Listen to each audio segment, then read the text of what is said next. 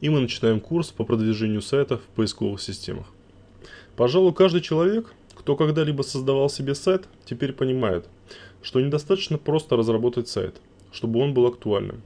Дело в том, что новоиспеченный владелец сайта убеждается, что по непонятным ему причинам его ресурс посещает очень мало человек, а порой и не посещает совсем. Всему этому есть вполне понятное объяснение. Ваш сайт не виден пользователям. Это очевидные вещи, но я все-таки рекомендую послушать, вдруг вы пропустите что-то интересное. Давайте разберем, как работают поисковые системы. В России пользуются популярностью две поисковые системы – Яндекс и Google. Доли рынка в поисковых системах мы можем посмотреть на сайте analysviz.ru. Примерно 58% людей пользуются Яндексом, а 34% пользуются Google. 6% забирает Mail.ru и остальное 1,5-2% делят другие поисковые системы. Э, такие результаты для России. Для Украины результаты другие. В Украине лидирует Google, примерно около 60% рынка, и чуть больше 30% пользуются Яндекс. Да, много зависит от целевой аудитории вашего бизнеса, вашего или клиентского. К примеру, искать теплицы потенциальные заказчики, возможно, будут преимущества в Яндексе, а айфоны, возможно, больше в Google, так как это другая, более современная целевая аудитория.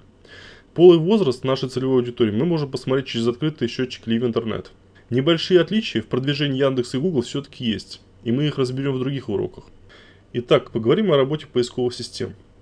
Когда вы вводите запрос, поисковая система выдает вам уже готовый ответ на ваш запрос. Изо дня в день запросы пользователей интернета не сильно меняются, поэтому поисковая система выдает уже приготовленный специально для вашего запроса ответ на примере картотеки, где все запросы и ссылки к сайтам с ответами упорядочены в базе данных системы. Каждые несколько дней Яндекс обновляется и в зависимости от смены собственных алгоритмов меняет ссылки на сайты с ответами.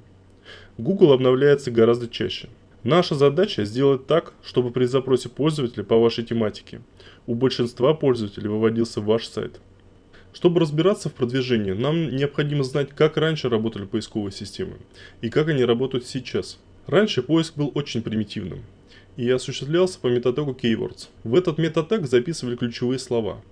Поисковая система находила их и показывали в результатах выдачи те сайты, в метатегах которых было ключевое слово. Качество такого поиска оставляло желать лучшего. Такой поиск прожил очень недолго, так как оптимизаторы и владельцы сайтов пользовались им, набивая метатег различными нетематическими запросами – в итоге по запросу выдавались абсолютно не отвечающие запросу сайты. Сразу озвучу, что поисковая система выгодна, чтобы на первой странице выводились только те сайты, которые в полной мере отвечают на запрос пользователя. То есть важен качественный поиск, иначе ими просто не будут пользоваться и перейдут к конкурентам. После этого хаоса в интернете появился более или менее нормальный поиск. Алгоритмы поисковых систем стали учитывать ключевые слова в заголовке. Теги Strong – это выделение жирным шрифтом курсив, заголовки title и количество вхождений ключевых слов. Ну и этот поиск быстро исчерпал себя, так как текст содержал много воды и мало конкретного ответа на запрос пользователя. Как вы понимаете, это тоже не дало должного эффекта. После этого ввели понятие ссылочной цитируемости. Чем больше сайтов ссылались на вас, тем более релевантным, то есть отвечающим на запрос пользователя, был ваш сайт. В это время появились многочисленные каталоги, готовые разместить ссылку на ваш сайт и соответствующие услуги компаний и фрилансеров, готовые осуществить прогон по каталогам. К примеру, за один день на вас могли сослаться более 10 тысяч сайтов. А, к сожалению, это не могло, или к счастью, это не могло остаться без внимания поисковых систем, и такие манипуляции стали справедливо наказываться с помощью различных фильтров, которые понижали ваши позиции, а то и совсем исключали ваш сайт из индекса. Позже появились новые алгоритмы поисковых систем – и оптимизаторы опытным путем выяснили, что не столько важен сам факт простановки ссылки, как ее качество. Каталоги ушли на второй и третий план и появились биржи ссылок. Биржи ссылок наподобие Miralinks, Google Links стали продавать вечные ссылки, которые ставили один раз и навсегда. А также появились биржи арендованных ссылок, наподобие Sape, с небольшой помесячной оплатой. Оптимизаторами при выборе сайта, на котором они хотели разместить ссылку, стали учитываться многие параметры – Например, возраст домена, авторитетность ресурса, тематический индекс цитирования и другие параметры. Так, в, 2010, в 2009 году Яндекс запустил новый алгоритм MatrixNet, в основе которого лежит самообучающаяся машина с задатками искусственного интеллекта. Этого удалось добиться за счет людей, называемых ассессорами, которые вручную проверяют некоторую выборку сайтов, а потом загружают результаты в алгоритм MatrixNet. После чего MatrixNet обучается и исправляет свои собственные алгоритмы. В декабре 2013 года представители компании Яндекс заявили, что вскоре отменят ссылочное ранжирование. Через время стало очевидным, что ссылки по-прежнему учитываются, но определяющим фактором стало качество сайта и поведение пользователя на сайте. То есть они стали учитываться, но не так, как раньше. Поведение пользователя на сайте, их время пребывания поисковые системы учитывают.